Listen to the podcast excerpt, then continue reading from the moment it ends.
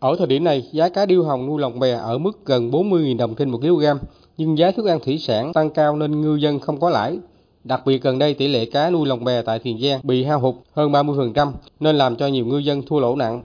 Từ dịch Covid-19 xảy ra, đầu ra cá lồng bè gặp bấp bênh, gây gánh nặng cho người chăn nuôi. Nhiều hộ ngư dân ở Tiền Giang đã cạn vốn không tái đàn hoặc bán lồng bè chuyển sang ngành nghề khác để mưu sinh. Bà Trần Thị Linh, người dân tại Cồn Thứ Sơn, thành phố Mỹ Tho, nuôi 6 lồng bè cá trên sông Tiền.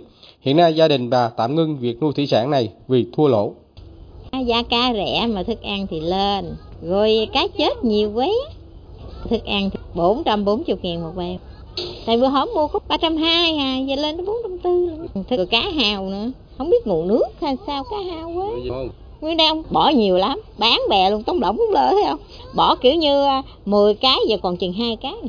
Giờ kiếm công chuyện khác bằng cái gì thôi, cái đâu có tiền vốn nữa đâu nuôi?